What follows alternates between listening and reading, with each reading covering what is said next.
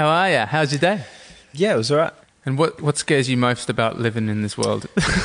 Straight into the deep end. All right. Um, I think I had an answer straight away. It's losing a family member, like an immediate family member that's like completely terrified me. Hmm. And I, I feel like I've had a really, really lucky life. And I've been born into this perfect family. Mm. And I just know that it's like nearly too good to be true. That I'm kind of always been waiting for something really bad to happen. I feel like if I was to lose an immediate family member, like I would not want to be here anymore. That, that's always scared me more than anything else. Man, have you ever lost anyone that makes you had that fear? I lost one of my best friends in at the very start of year 12, in between year 11 and year 12, um, summer holidays from cancer. I mean, I mean that was that was obviously really shitty. I think the best thing about it was that being in year 12 and being in such a large friendship group that we all just kind of um, like because we were forced to go to school five days a week we were forced to just be around each other and um, we always spoke about him it wasn't like a topic we avoided um, and i felt like that just like really helped the healing process but Mm, mm. um, i mean I, I lost a, a couple of other friends along the way but he was probably the one i was closest to Mm. and then um, my my pa passed away like uh, maybe three weeks ago, and that was probably the Oh. probably the first that was, was the first of my grandparents to to pass, which is kind of strange as a 27 year old. Um, Mm. but yeah, it wasn't like a an extremely sudden thing or anything, but Mm. it doesn't make it easier, like much easier. No. Yeah. And how have you been processing that the last three weeks? Um, I think because it wasn't sudden and, you know, it was, and his funeral was much more of a celebration rather than a, you know, Mm. um, like a mourning of a, something taken prematurely. Um, yeah, I, I, I coped pretty well with it, yeah. It Yeah. takes time, doesn't it? Though, like, and it, Yeah. I remember when I lost my grand granddad. Um, he was the first one out of the four to go as well, and Mm-hmm. um, it just, I mean, it hits you like nothing else initially, doesn't it? Yeah. Like it just, you just don't know how to process. You like say when you lost someone really Mhm. close to you, just the concept that they're not going to be around anymore. Mm. It's just, That's the hardest part to get your to get your head around. I think that they're not going to be at the next Christmas or when you go over there, Hmm. sitting in that same chair. Like I think um, another part of losing a grandparent is seeing your father or mother, whoever it is, they've just lost their their parent. Like, and I've always pictured me in I don't know however many years when I eventually lose my parents. Like that's just I don't know another, another pretty scary thought as I mentioned before. yeah, yeah. But yeah.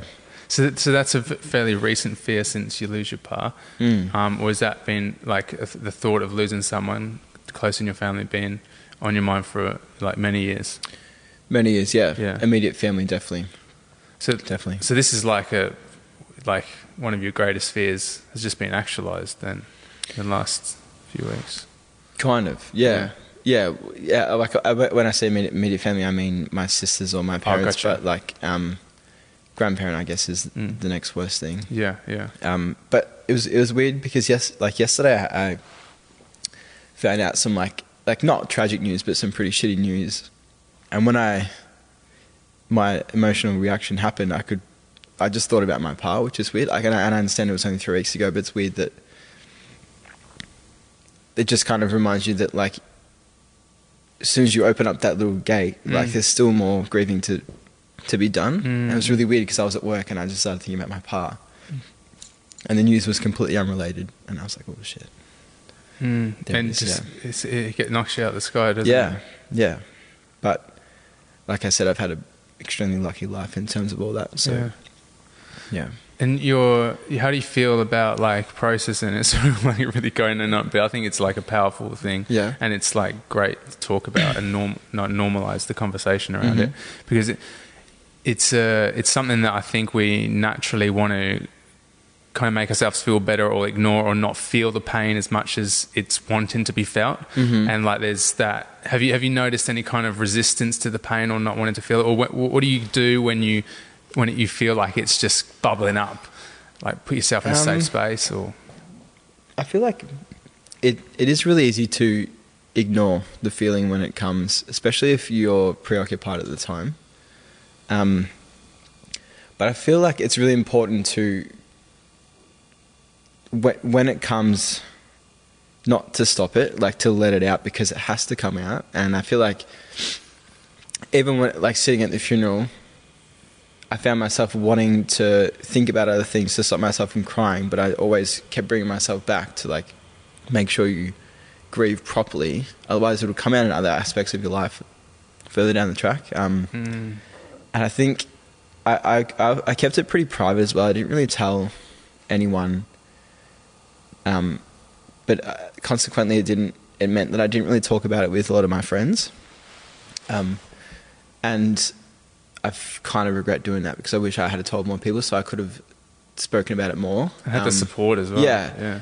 and um, my best mate's been away for like 12 months now and you know not having him around around the corner to go hang out with or um, yeah that that's been a bit weird but like I you know I'm so close to my family and it Mm. was you know something that happened within the family so Mm. I guess they're my biggest support base Mm, that's Yeah. great. You got them. yeah It's the support thing is something I've realized recently as well. Like I find I was telling you before we started rolling up, like this mild depression's been creeping back in. Like I was chronically ill, chronically mentally ill, like five, six years ago.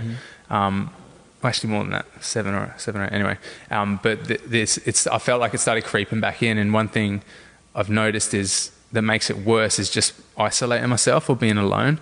But when I'm out with people or, or just socializing or basically, you know, outward looking, and it's a very obvious thing to say, and it's a whole different thing when you just actually do it. But um, even today, for example, uh, you know, I hung out with one friend and then I had a phone chat with another friend, and just felt great.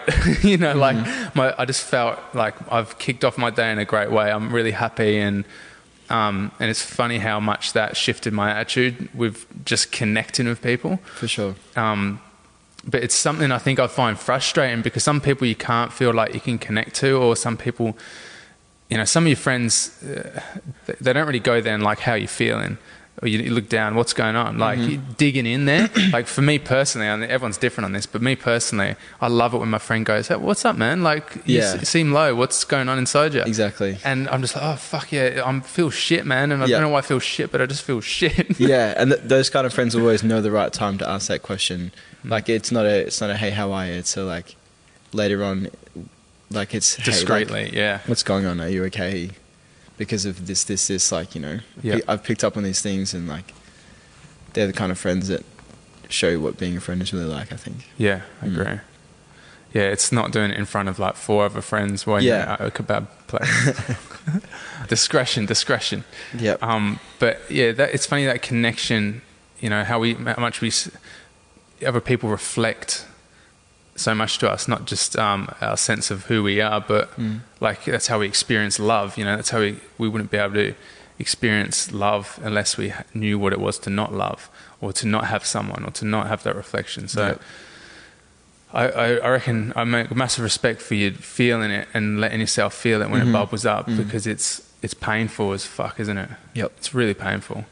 Yep, but there's even still there's um, I feel like there's always a lot of positive to, positives to be drawn from feeling sad. I mean, when I'm when I'm sad, that's when I'm the most creative, and that's when Mm. I do the most writing. It's when I listen to my favorite music. Mm. Um, so I, I guess I, I don't hate feeling sad. It, it, I mean, You're a sad fiend. I feel like sometimes I do romanticize because like. 95% of the music I listen to is really sad music. Yeah. Most of my favorite movies are sad movies. Yeah. Um, but that being said, like I'm the furthest thing from a sad person. Yeah. But it, like when it when it comes on um, quite irregularly, I don't hate it. I'm happy to ride the wave, and Yeah. like I said, that's when I'll, um, you know, write a piece that I ended up I end up using for a while, or um, Mm. Like it just it just provokes the most thought Mm. At that time, for me anyway. But What do you think that is? Is it because it's like a, it's uh, therapeutic for you almost? It's your outlet of your that energy. Yeah, I, f- I feel like it kind of, when you're really sad, it kind of tells you what you're really thinking. Mm. Um, so, it, and if, if, I, if, for example, if I was to write a song or a lyric when I'm trying to write, say I'm trying to continue on to it, something I've already written and it's a sad song, but I'm feeling happy and I'm forced to continue that. I, I just, I just get nowhere because I'm not in the right headspace. And I feel like when you're, when you're feeling sad about something or if you, you know, tap back into that feeling that you're writing about and completely clear head, that's when you can think clearly and, Mm. you know, actually reference those emotions that you were trying to talk about. Mm. Mm. Yeah. And so, what are your favorite creative outlets at the moment? Um, good question. You write music. Yes. You you, you work in fashion. Write music, yes, would be my favorite, but I haven't haven't been doing it anywhere near enough recently. Um, when my best mate gets back from overseas, we'll get stuck Mm. stuck into that again. Um, What instrument does he play in the band? he's a guitarist. And then your drums. I'm I sing and play bass, so um, he's this riff riff genius that just picks up a guitar and ten minutes later he's written a song and doesn't even know what he's written, but it sounds cool. And then That's awesome. I'll help him compile the thoughts and you know take my time coming up with a melody, which is not something that comes easy to me, but Mm. um, yeah, so I, I mean, I, I, every now and then I write a really good paragraph, but then I struggle to continue on from it. Mhm. Um, some other outlets would be, I mean, yeah, I work in fashion, but I'm not really in the um, creative part of that just yet. I mean, definitely with with how I dress. Like, I mean, I don't dress the most Mm. out there, but Mm. it's definitely. I feel like you can tell a lot about a person by what they're wearing, and um, so maybe just in general fashion and music I listen to is definitely an outlet. Um, exercise. Yeah, that's pretty much. How, what's your exercise regime? Because you're bloody bloody fit. Nah, no, no, no, no.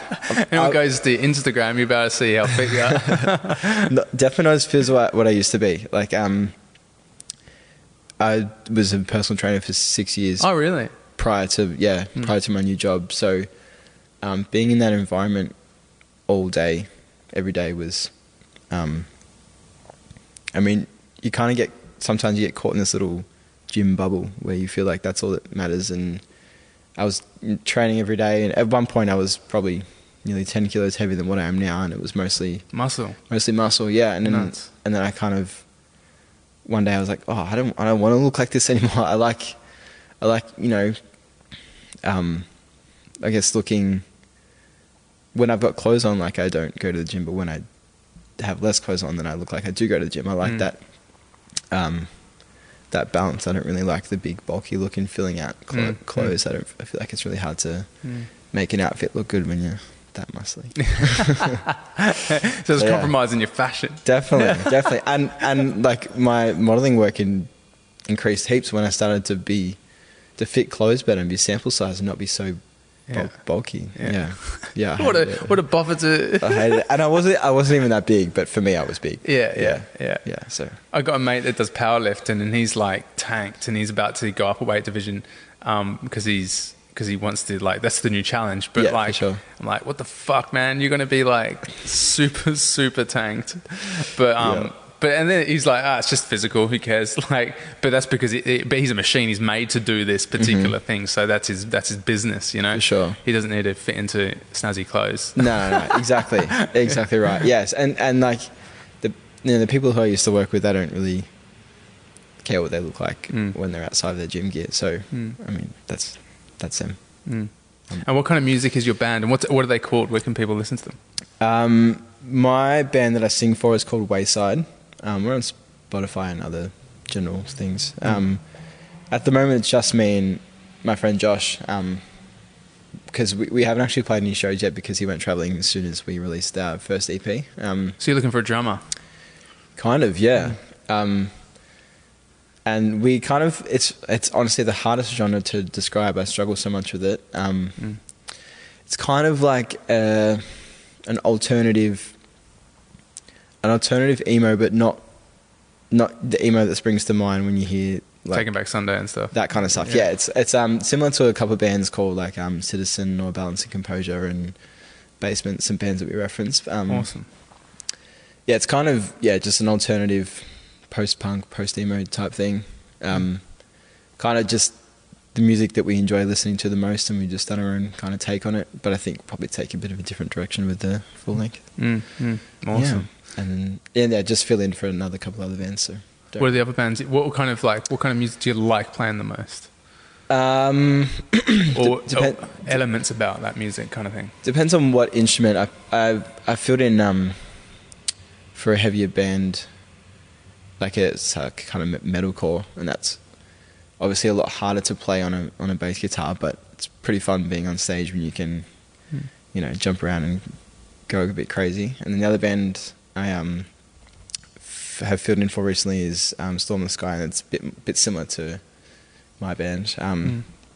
Yeah, I guess kind of that's like alternative punk Mm. modern punk type thing. Um, And yeah, I, I don't know. I feel like I mean I, I don't I don't love playing bass. It's definitely not my favorite instrument. I prefer to be on the drums, but I feel like there's something.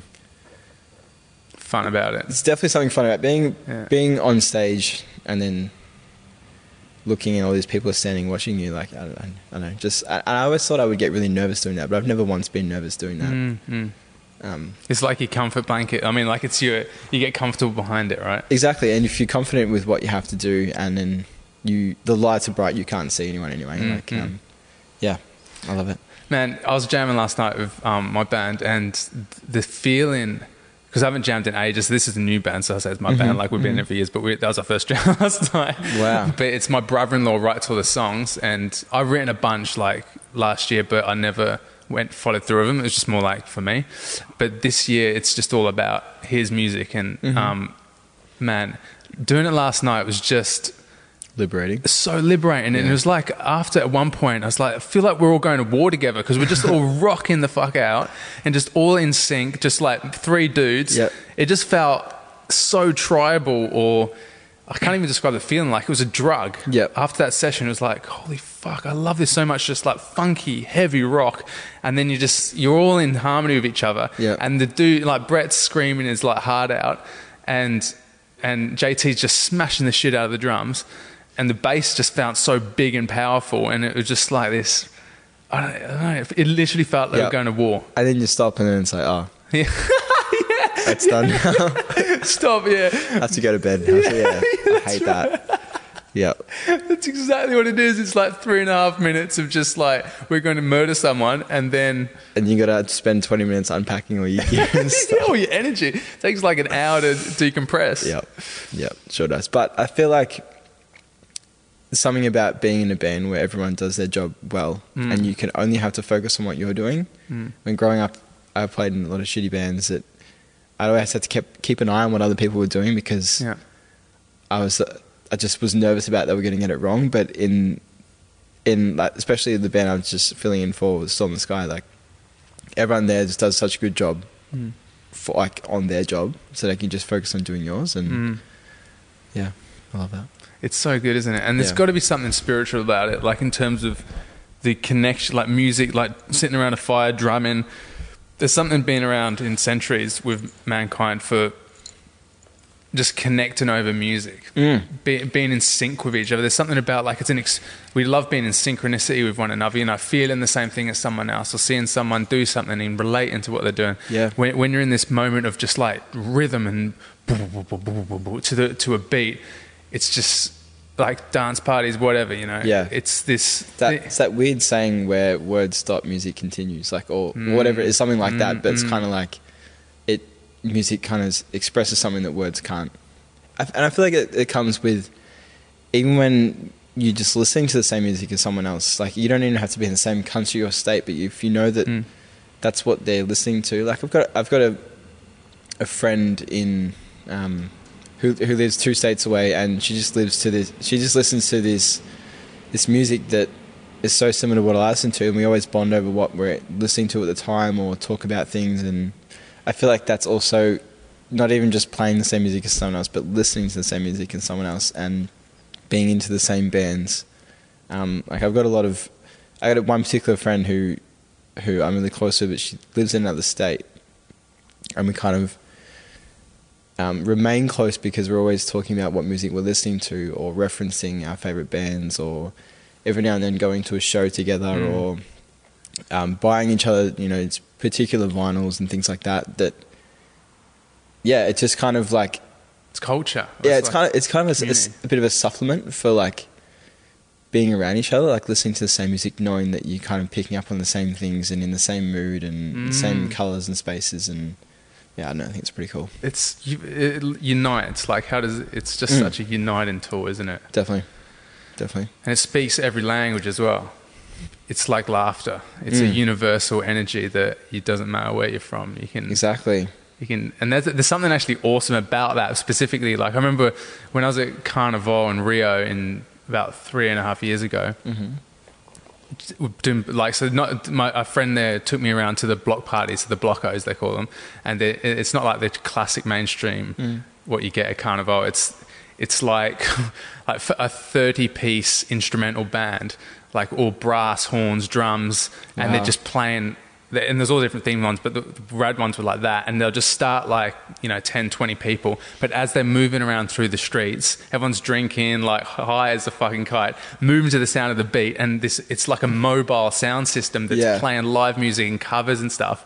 And, and you, you just going through the streets and the 10, 20, 30, 100, 1,000.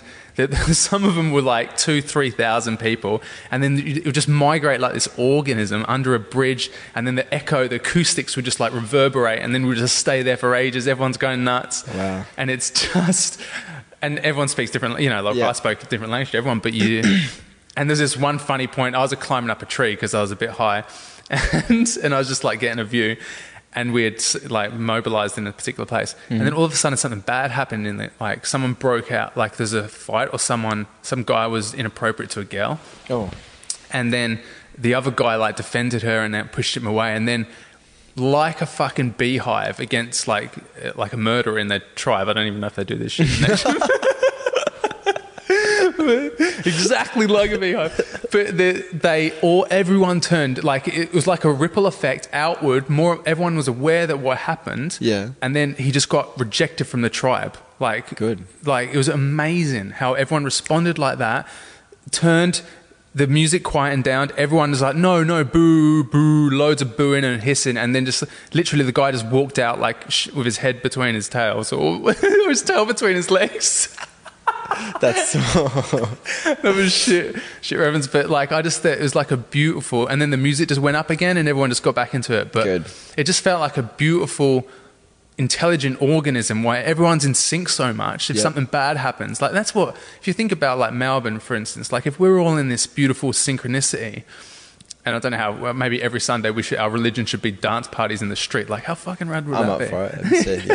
I think everyone's too proud here to do that kind of thing, unfortunately. But Aren't they? Maybe Yeah. we may- maybe we try to start it up. it's something we have. The, we don't have the, the the culture. Like, I mean, every now and then there's like this the Spanish festival or things like that where it might happen. You might, you might see glimpses of it, but hmm. I just don't think we have the culture for that. No, no, I know. It's sad. That I was like, I was feeling that with Melbourne recently. Like, it's just got this energy that's. So you think it's pride? Do you think, or because it it bugs me a bit? Like, I don't feel that free here, and it feels a bit like.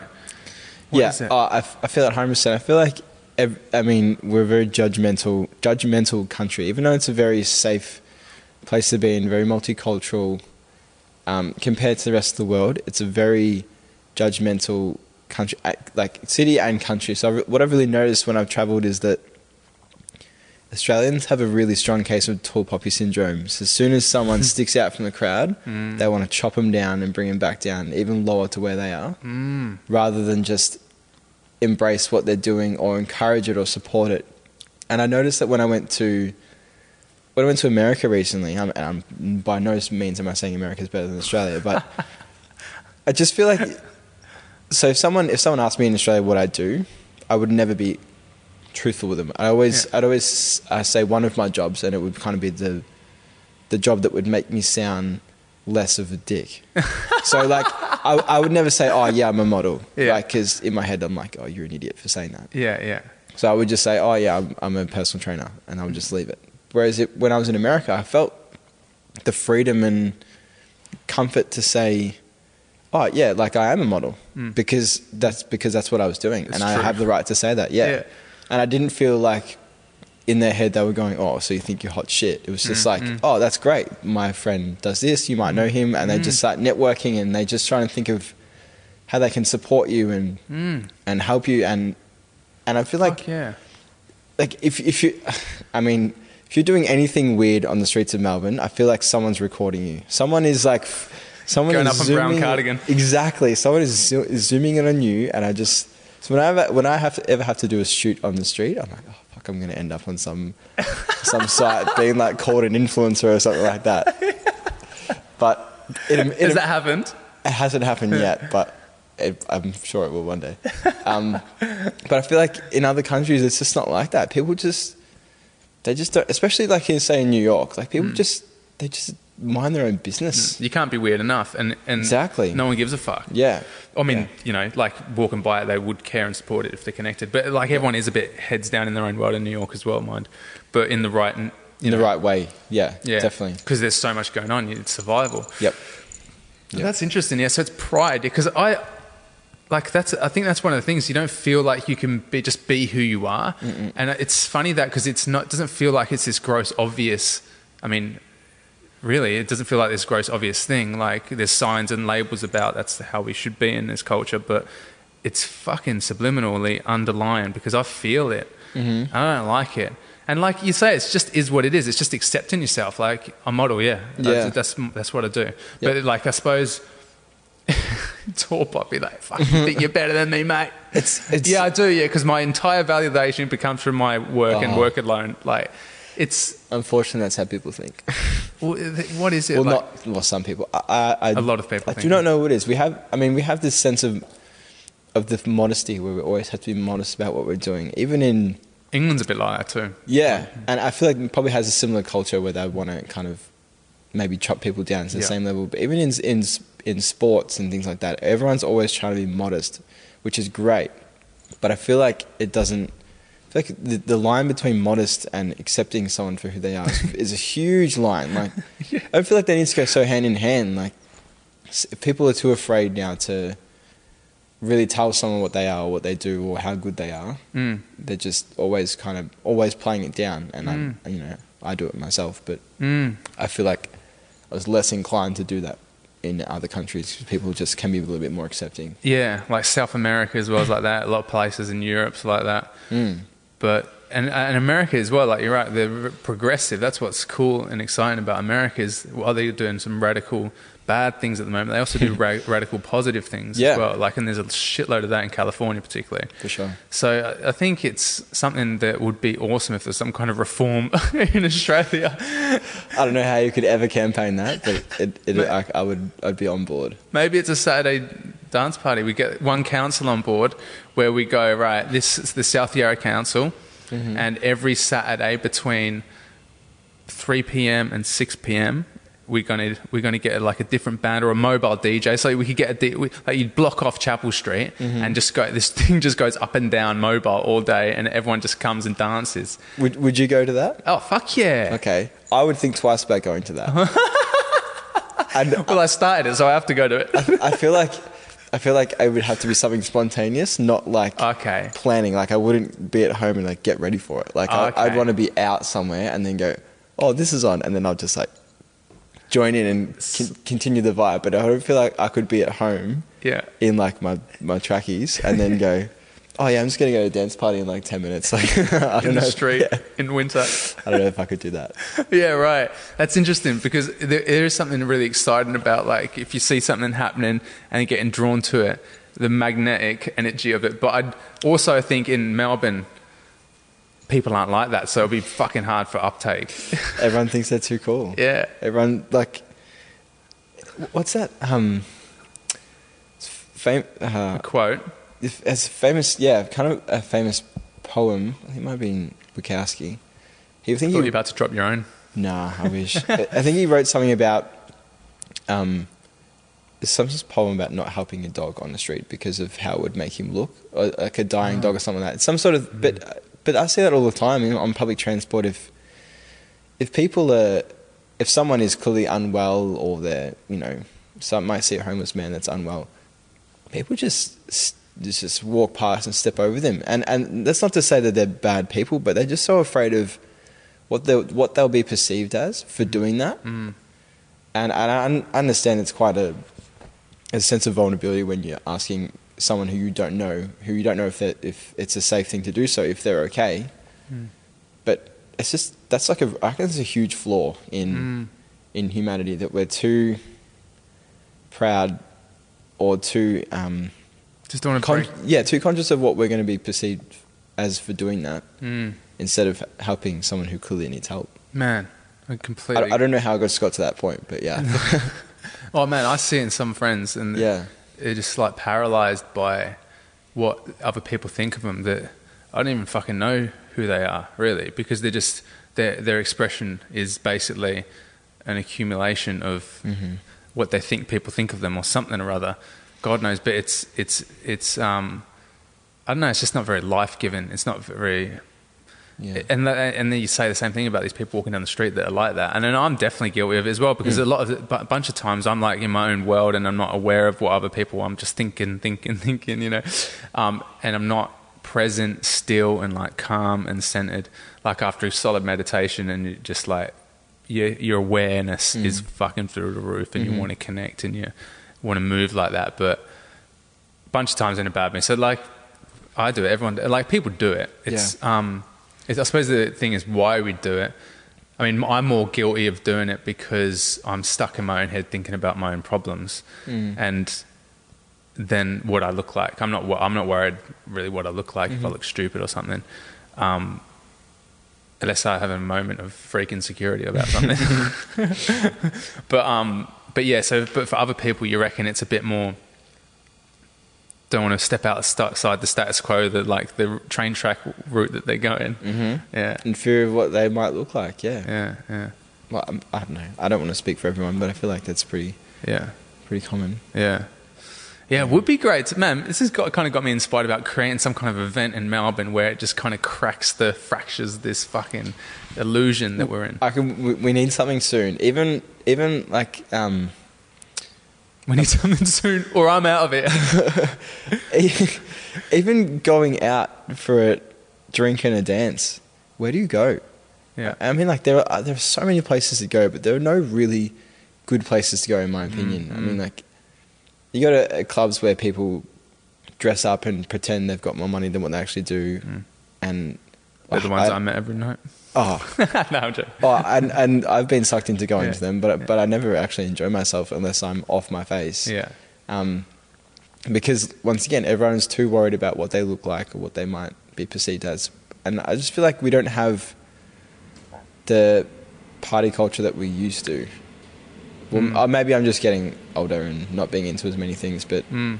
I feel like there's a definite void that needs to be filled with um, a nightlife and Mm. cool, cool places to go.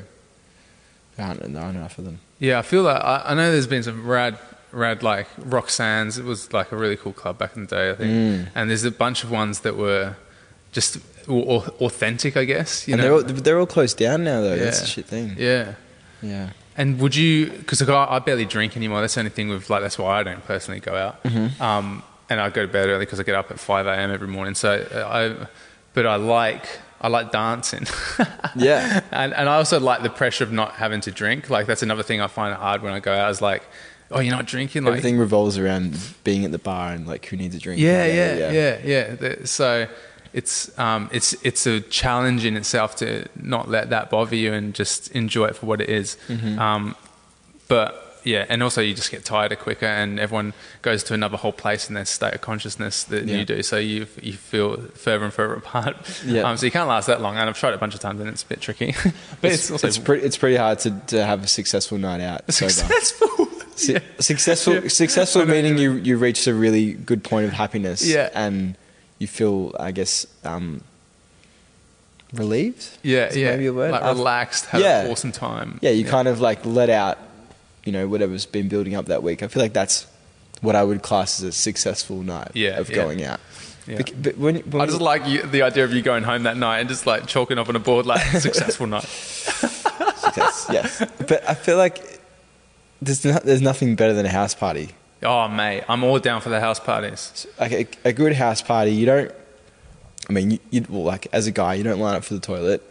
You, you brought your own drinks. You know exactly where they are. It takes you two seconds to get them. Mm. You don't have to worry about what you're wearing or lining up Mm. or smoking in a particular area. Like, it's, I don't know. It's awesome. I haven't been to a good house party in way too long. way too long. But I feel like there's something so much better about house parties and festivals where it's out in the open and Mm. um, you got you got space and it's not like this little weird intric- intricacies of a club and Mm, mm. I don't know. Festivals are the best. They're just like far. they're like a. It's like a new village gets popped up or something. Yep. Have you ever been to Burning Man? No, it's on my list. I really want to do it one day, but I, it's I don't think my friends have have the money to Yeah, it's for the the flights and the ticket and the transport and Oh, hiring or- it, hiring events a full on thing. Have you been? No, I haven't. I was looking at going this year and I actually found something that did all that for you. So you pay about six grand, six and a half grand, and that's including ticket, including RV, food, drinks, everything. Wow. So, and th- th- they're not allowed to publicise this, but it was a friend, friend that connected me to him. But um, they that would be the way I'd do it, I think, because it's just a week of w- work to survive for a week in a desert. Exactly. Yep. I, I it'd be really full on. Like I've done a lot of camping festivals, but I reckon this would be a whole other level of survival. Survival. A whole level. Like I know. the amount of dust going around and how many cars are actually there, how hot it would be. Oh, I mean, I, I really want to try it one day, yeah. but It's I- such I- an investment. it just the, the organization was the biggest thing that Mm. that's kind of scares me off a bit. Mm, mm. Yeah. But if someone did it for me, I'd definitely do it. Have you ever done ayahuasca or DMT or any kind of psychedelics that you've given you a state, like altered your state of consciousness? And No. no. No, no. I'm so, I, ask, I am asking everyone at the moment that because I'm just find I find them so fascinating. I'm looking at doing ayahuasca. Um, I haven't done it, but in later in this year, Mm-hmm. just because it's there's this place Rythmia in Costa Rica, and they, they the first um, approved by the government medicinally official Oh, really? um, ayahuasca center in the world Okay. And um, it's like it's going off at the moment. Like Graham Hancock goes there, all these like great philosophers, Dennis McKenna, Mm-hmm. all these therapists and stuff, and because people are just looking for a solution like that. Particularly with mental illness, it's uh, in medicine. There's no other area that's more underserved than mental illness in terms Mm-hmm. of medication. So it's an ayahuasca and or DMT is like providing this, or mushrooms, all these psychedelics, are creating these new states of consciousness for people that uh, kick them out of it way more successfully than antidepressants. Mm-hmm. Wow. So, um, you know, I'm obsessed with all that stuff. Just Mm-hmm. researching the shit out of it at the moment. Wow. I think my my um, my sister's a psych- psychologist. Oh, cool. She's always um so anti. Oh, that's a weird weird. word. Uh, So anti antidepressants. Yeah. um, Yeah. and always saying. I think she told me like all these studies of how um, exercise at a particular level has such a higher success rate yeah. than any sort of antidepressant. Yeah. But it, but that's I think I, I had a psychiatrist on this podcast and he said it, you have to be like mildly depressed for it to work. When you're chronically depressed, it doesn't work. Like Mm-hmm. Okay. Mm-hmm. exercise can't kick you out of it. You need you need something more pivotal apparently Okay. from studies. But yeah, exercise when you're mildly, it Mm-hmm. does wonders. Yeah. What else does she say about it? What, and Um, I think it's just this. I think because um, GPs are so quick to, you know, they got a checklist and they go, "Oh, okay, yep, you're depressed. Here's your thing. Like, Mm. I feel like that's just a bit of a bit of a kick in the teeth. a bit to- un, unintelligent, isn't yeah, it? it just doesn't make any sense. Um, so I feel like you know, ob- obviously, not not saying if you're depressed, like just exercise. Like, obviously, there's other things that you Yeah. can be doing to all work together. But I feel like that's one area that can be pretty overlooked for a lot of people. Like, Mm, mm. I, I notice when I don't go to the gym or exercise for a couple of days that I feel agitated and things annoy me more than they usually do. And Mm. but then when you, or if, or if, or if in a bad mood, I'll just stop what I'm doing and pick myself up and go to the gym. And then when I come home, I'm like, oh, so much better. and like for no particular reason, but I thought you just you know got your heart rate up and Mm. Made yourself feel good for a little bit. Mm, mm. Yeah. Oh, it feels amazing after exercise, doesn't it? Mhm. I started this movement class that, um, so the geezer that trained uh, P- Paddy, Idio Palio or something, like he's this, he's this, I don't know where he's from, but he's this beautiful guy that trained Conor McGregor to move more like Kung Fu flowy. Oh yeah, yeah. And he he trained a bunch of kids, Mm-hmm. um, and one of the kids or guys, he's not a kid, um, taught me taught me mo- movement and stuff. Mhm. And he, he does it in Windsor and Melbourne if anyone's interested. Um, Okay. That's that doesn't really help. His name's Oscar. um, Oscar. I can't remember his surname. You're really nar- narrowing it down. Oh, shit, man. I think it's Meerman, Oscar Meerman. Anyway, Okay. Uh, find me on Instagram and go to my follows list, who I follow, and type in Oscar and you'll find him. Um, but anyway, he he talks about like how like every like working on every single little part of the body and how like chi and energy flows through it. So it's more intelligent exercise than it can- like it, it's. You'd love it, man. You probably Okay. already know a shit ton about it, but I'd never heard of it before, and it just like lit my world on fire. Mate, I enjoy exercising in the morning because he gave me all these movement-based like squats, um, like hanging from bars, like shoulder crunches, and just and also just awareness of where it's going, and then if I can transfer the energy to, to work from another part of my body, and just have this deeper Connection, connection, yep. with with the energy in your body and what's going on, and um, and already my like I had lower back troubles, and they're going away since I've been squatting and doing all like Yep. getting my lower legs sorted. You just feel tall, you know. You walk tall and you feel capable. yep. Posture. Yeah, Yeah. posture. So, Yep. yeah, I mean, you did six years of personal training, so I suppose you know all this shit anyway, and it sounds familiar, right? yeah, but but it obviously sounds different to what I was doing. Mm. Obviously, mostly resist, resistance training. Yeah. Um, but yeah, like whatever, like exercise is not like not everyone should do one particular kind of exercise. Everyone should do any particular exercise that they enjoy.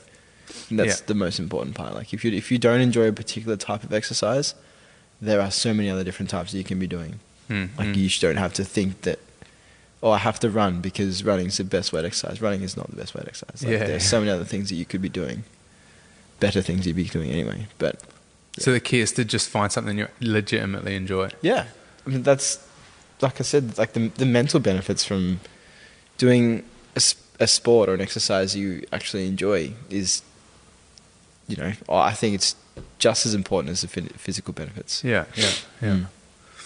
Awesome, man. Yeah. So, what what are you excited about this year or coming up in your in your not too distant future? Um, my nephew's first birthday. Wow. Yeah. um, I was actually meant to go to Bali in August, but then my sister was like, "Oh no, it's on this date," so I was like, "No, staying home for that." um, That's so fun. yeah, so that and it won't even like he won't even know it's his own birthday, but I'll have more fun than he will. Maybe. Um, You only got one nephew? yes, just Yeah. the one. Yeah, Oh, so special. yeah, it's pretty pretty new thing for us. Um, apart from that, How fun has it been an uncle? it's so much better than I thought it would be. Yeah. Um, This is your sister that's a psychologist or psychiatrist? Yes, yeah, that's her. Yeah, um, because I've always been so close with her and her husband Mm. that he kind of feels like. well, that sometimes it kind of feels like more than just a nephew. Mm. Um, so I've- you know they were together for a decade before Mm. before having him, and I was always around because you know, um, I was living with, with my sister, and Mm. so he was always around, and I don't know, and he's just I know I'm being biased, but he's just the mo- he's just the cutest thing I've ever seen in my life, and he's just got the, the best energy about him, and Yeah. he's the, it's probably the main reason why I'm still in the country and not traveling. Really? It's because I don't want to miss out on like these crucial years. Oh man, that's awesome. So yeah, yeah, it's it's it's hit me like nothing else. I feel like unless you unless you have something like that, then you don't know what it feels like. Mm. And, I, and I couldn't even comprehend what having my own kid would feel like. My God, that's what I'm tripping Yeah. out at the moment as well. Like how much I love Taylor and my ne- nieces and nephews, and then thinking if that was my child, like holy fuck, you would love them so intensely. Mm-hmm. You feel so protective, so loving, and I just my key is like uh, I'm, I just want to get myself in such a good state of consciousness where I'm really I feel really capable of what I'm passing on, you know, and that I bring them into this world really consciously, and that they don't have any of my bad energy or karma, or so that they have the best chance in life, so they don't have these limits or or or mistaken their intellect on on the way things work. They're just really pure. Exactly. Yeah, yeah, yeah. I, I agree 100%. Agree 100%. Yeah. yeah, yeah. I think going back to that first topic, um, I think what's even scarier than losing an immediate fam- family member would be losing your own child at like prematurely. Have you seen um, that movie Hereditary that came out couple weeks ago? No. Oh, I don't want to ruin it for anyone, but like at one point, um, At the end, at, at some point in, in, in whatever movie, um, the mum the mum loses her daughter, yeah, and it's the it's the best on screen reaction I've ever seen of what that would feel like. It was as Toni Collette, who who's she's the actress, Mm. And I feel like she's she did it better than any other thing I've seen on screen of how it would Oh. feel to like lose lose lose something that of your own that's and that's so young. Mm. And I, and I remember I was I was saying like two weeks ago that I saw it and I was I sat there and I was like, holy fuck, this is this is actually excruciating to watch and I don't even know these people and they're act, Oh. they're actors. I don't even But- know these people. yeah. Uh, and they're actors. but but that's a credit to how good she she she did in that scene. I was Yeah. I was like, yeah, that is exactly what I would imagine yeah, a mother would react in that situation. It was horrifying, and that scares me more than losing an immediate family member. Oh, Mm. that would be an immediate family member, but you know mm, what I mean. mm. I know what you mean. Yeah, with that pre-example, Yep. that's way more intense, isn't it? And then I suppose what's more intense is losing yourself. if you died, actually, that would be easy. Nah, that'd be easy. Yeah, Oh, I, I'm a bit of a, a realist, but once once you're dead, you're dead. yeah, yeah. It's true. You're not going to be like, oh fuck, I'm dead. It hurts. I miss myself. I'm missing out on so much. yeah, it would just be like that's it. I'm I'm not scared of I'm not scared of dying. Aren't you? As weird as that is to say, I mean everyone's kind of scared to a degree instinctively, but Yeah. instinctively. But yeah. But no, I'm not scared of not being around anymore. I'm not really feel like I'm missing out on too much. It's interesting, isn't it?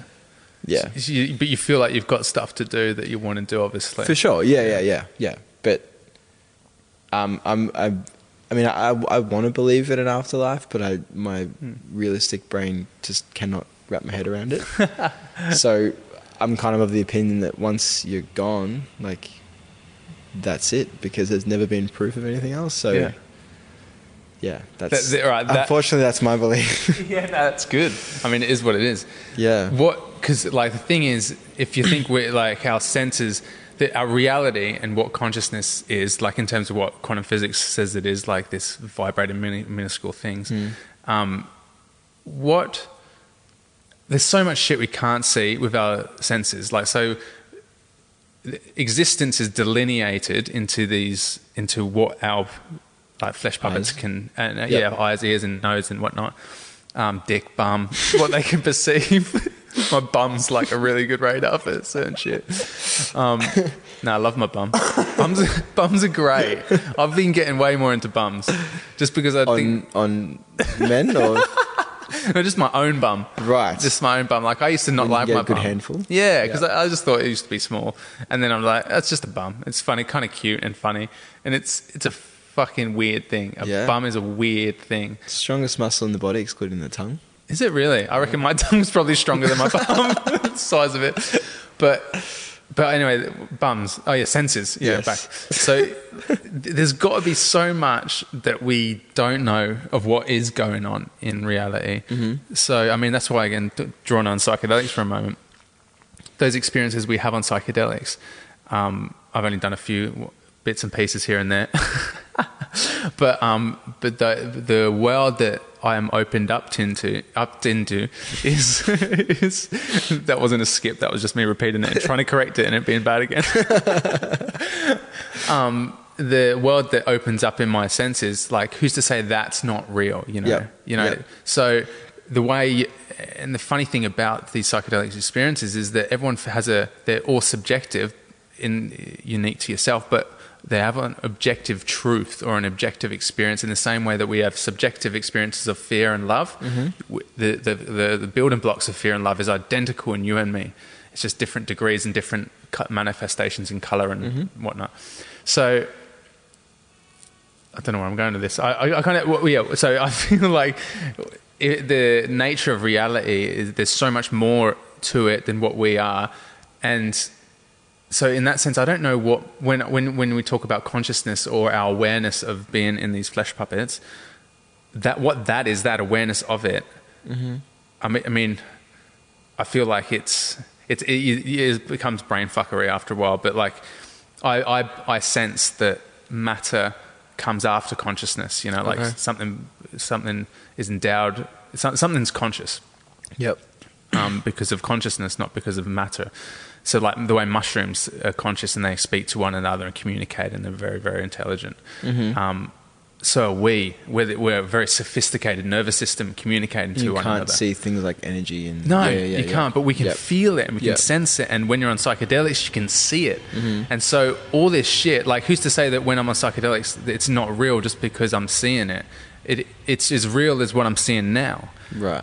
I think because it's like, oh, that's not real. No, it's fucking just as real. Like, you know, it's, it's It's just not real in a sober state. Yeah. Yeah, yeah, Yeah. yeah. Uh, I, I, I know, and I know what you mean. I guess I'm kind of agnostic in that sense that I don't deny that there is something else, but I heavily doubt it because I haven't because I haven't seen it. yeah, yeah. So it's it's same with with like, is there a god? Like, until I see one, then fuck that. There's not a god. Like, there's Yeah. there's other ways of why we're here, but So, what do you think of the universe when you say that, Oh. like the uni- when people talk about the universe and that shit? I once got caught down the rabbit hole of like trying to trying to figure out religion and God and the universe, and I I read books and I watched documentaries and I did my own research, and I kind of by the end of it I was like, "Fuck, what's the point?" Like, like all you can control is here now and what your life is. So that was kind of what I kind of ch- shifted my focus into. Thanks, man. Um, but then, um, but I'm still, I wouldn't say an atheist, but I mean, I'm, I think religion is one of the stupidest, most embarrassing things ever. That hum- Embarrassing for humans have ever. uh, if I was on another planet, I Yeah. mean, if I was, if another planet had life and Mm. they found out about religion, it'd, be, it'd be embarrassing. Um, Mm, mm. But I feel like. Um, Why is that? What, what is it specifically? just just bec- because of how how uh, like not all religions, but how extreme some people can take it, and yeah. um, just the, the Like the, the ideology. Wars, yeah, it's the wars that it, that it started, and people you don't need to believe in a greater God or whatever Mm. just to know the difference between right and wrong. Like I understand, I understand the point of it, but Mm. there's just there's just so much more to life than Hmm. than it. This is the way I see it. I, I don't want to offend anyone by saying this, but like when people when people take so much of their time into praying to someone who they've never seen or ever s- spoken to or ever seen proof of before, I, in my head, I'm like, what a fucking waste of time. Like, you, But, but isn't that a sense? Like it's a sense of something. So it's it's like this sense. It's a relationship to a sense of something Hmm. other other than um, or yeah. It's interesting. It, I can. I, I know. I feel like you're aligning a bit with Sam, what Sam Harris might say in terms of, and I think he puts it really well, and it's very true. Mm-hmm. That um, an, a strong, a rigid attachment to an ideology is bad idea. you know, it separates and it's divisive. Mm-hmm. Yep. Mm-hmm. Um, and I agree in that sense. I think I like the idea of some kind of unified ideology that connects all human life, but I think that's also an ideology. yeah, so keeps coming back to that word, doesn't it? yeah. So it's it's it's kind of this. it's a rigid attachment to anything that causes suffering, really, and that, that could be religion, that could be politics, that could be money. Mm-hmm. You know, like you know, money is a religion. Like status, social status is a religion. Yeah, it's quite a broad term, isn't it? Yeah. Yeah, I feel like the moment I really stopped believing was was when growing up, some of the best people I ever knew Mm. were taken too soon. Mm. And I think, fuck it, if if there was a God, why would why would he do that when all these horrible people are? These were my thoughts as a teenager growing up, trying to figure out the world. Like, why Yeah. would he keep all these horrible people here, but take all the best people I've ever seen, or I've ever known, and Mm. and when people when people say like, "Oh, I'm gonna go home and pray for you know something that's such a benign thing," Mm. I just kind of feel like it's arrogant to think that that if there's if there's one God that they're listening to you over the millions Mm. of starving, starving children in the world, Mm. or and to be honest, this one, so I remember this one time, it might have been in year ten and year eleven in high school. In in religion class, I went to a, a semi-private Catholic school, and um, this one kid in class in religion said, "I I don't believe in Jesus. I feel like it was it was it was a made-up story to control the race at the time." And everyone in the class kind of looked around and went, "What the hell? Like, what a what a stupid thought!" And he got kicked out of class, sent to the principal's office, everything. Hmm. and I remember seeing that going, "Like, what what a stupid what a stupid thought." And then I remember, I remember a few a few years later, I was like, "What a genius!" Like, Yeah, yeah. How old are you? yeah, he was he was he was might have been sixteen or seventeen at the time, and then a couple of years after school, I was like, to me that that's Yeah. that's spot on. But I, I understand this is like quite a sensitive topic. Yeah, it can be, but uh, you're entitled to your feelings Yeah. about it. Um, the, the, the, the, I mean, the earliest scripture written about Jesus was 30 years after his death, and none of the people that wrote about Jesus knew Jesus. Um, so that, I mean, that says a lot. And the majority Mm-hmm. of the Bible verses of 300 years were conceived 300 years after his death. Mm. So think of that, like fucking. God knows what was happening in the 1700s. Like I wouldn't have a clue what was, and so you're you're absolutely right, and a lot of things point to those things. I I, I mean I sense there's enlightenment in you. People can attain a sense of a state of consciousness where they all see and all perceive, and and that's just like transcending all their own limits and their own boundaries, like Buddha or Jesus or Muhammad. I feel like these people, whether they lived or not. The, the mechanic of being able to do that as a human being is true because I've experienced people in my actual life that walk and talk and feel like that. Mm-hmm. They radiate love. They're so true and pure and knowing and like just connected to all knowledge in the universe. And so people like that, I think, will probably those kind of people. And like anything that happens in life, these they get adorned like celebrities, the equivalent nowadays. But in terms of that that point, I reckon you made about the like if God is, I think that's that's a like archaic idea of what I would imagine God to be. Like I'd rather because I, I just think there's a supreme intelligence of of of all of existence. Um, I sense there is because purely because like in, if there's ten people in the room, how would work collectively if we had to solve a problem. The collective consciousness of those ten people is kind of you could call a, a localized God. Mm-hmm. You know that's that's kind of the supreme intelligence of everythingness, mm-hmm. and so it's definitely no, not a he, she, or anything. And I think this is the, my, my, how I've arrived at it through my own like research as well, mm-hmm. and e- direct experience. More importantly, is that there's cr- creation, maintenance, and destruction in existence. And hello, how are you? Do your thing, do your thing. We're just recording a podcast. Um, creation, maintenance, and destruction in all existence, and they're all what you could call God or or or, or everythingness, the Yep. absolute. Yep. And and so the, so destruction has to like we don't know the grand scheme or the reason behind everything. There's not necessarily like the, it's darkness and it's light equally. or the darkness serves a purpose and all the light serves a purpose and there's this like harmony of nature and you just need to look at nature to see that creation maintenance and destruction is fucking everywhere mm-hmm. in planets in like stars and solar systems in trees and ants in us and it's just the rhythm and the timing of all that is like I'm like I'm learning that destruction or death is it, it's it's there with reason. It's like I think it's ignorant to put like religion and God and all this like God only does good things. Like fucking if, if there's religion people talking about God only doing good things, that's just total bollocks. Like Yeah.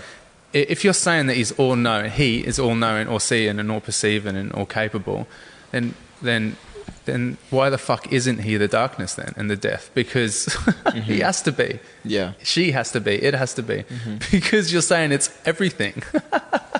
Yeah. This doesn't make any sense, does it? no, no. Yeah. I never thought of it. Thought of that. Yeah. Interesting. It's bonkers. It's bonk. Hmm. I mean, I grew up in a cult, so that's I, I was until I was 24, and that's when I left. It's like extreme fundamentalist Christian, mm-hmm. and um, and so I had that kind of. I th- I could tell in hindsight the difference between the direct experience of like looking within myself for peace and all knowing my higher self, mm-hmm. and the connection to that, and the dogma or the ideologies that were more the culture around the spirituality mm-hmm. that to me ultimately distracted from just that's why I think I left is like I just wanted to find a true compass alone in the desert rather than following um, a belief structure which becomes dogmatic. But yeah, it's it's it serves certain people, and I think the world needs more spirit, like spirituality and spiritual teachings, because Sure. I think our Western world is derived to spiritual, and that's why yoga just like blew up, I guess, because it's it teaches that. Definitely agree with that. Do you do yoga, meditation? Um, I don't do yoga. I would say I do a form of meditation through. Um, For rocking the fuck out in your band? yeah, technically, Yeah. just just listen to music. Sometimes if I just turn the lights off and put my phone away and close your eyes, listen to music. To me, that's a form of meditation. Mm. I I have such a short attention span. I don't think I could really meditate easily in complete silence. Mm. I'd always I always want to be doing things, Mm. and which which sucks. It's also another reason why I struggle to read like a long book, because even if I'm enjoying it, I'm like, oh, what else? What else can I be doing? Like I'm just always thinking of, um. always, always, the clean, the cleaner's just walking through making a rake. Oh wait. Um, uh, go for it. always, always thinking of other things that I could be doing, uh, and I, I, I know that reading a book is not wasting time. But when I do it, I can't help but feel like I'm wasting time. like I'm like, why am I reading a book when I can watch a movie about it in two hours? Like, yeah, yeah. I hate, I hate that my brain works like that. Yeah. I wish I could read books. I can read like poems and stuff, Mm-mm. but you ask me to read a long book, and oh, no chance. Yeah, yeah, yeah. It's this is the, where we've got that kind of short attention span, don't we? Yeah. And how come things because we're absorbing so much. Like no generation before us has has has the, the amount of information that we receive. It's fucking bonkers. Mm-hmm. So we're evolving rapidly right now to be able to process all this new information. Mm. That's why I personally feel like my I'm getting memory loss because my brain can't keep up with the new data that's coming in. Right? Yeah. Yep. New stimulus is everywhere. Mm. Stimuli. Stimuli. Sounds like a little gremlin. What is the plural of that word? I don't know. I think Stimulitis. it's stimuli. Fuck, I don't know. Doesn't Um, sound right. Maybe the cleaners are kicking us out, so we should wrap up. Yep. But um, thank you, Thomas, for being so open and More sharing welcome. sharing yourself Yeah, vulnerably. it's been a pleasure. Thank you, man. Name fucking stay.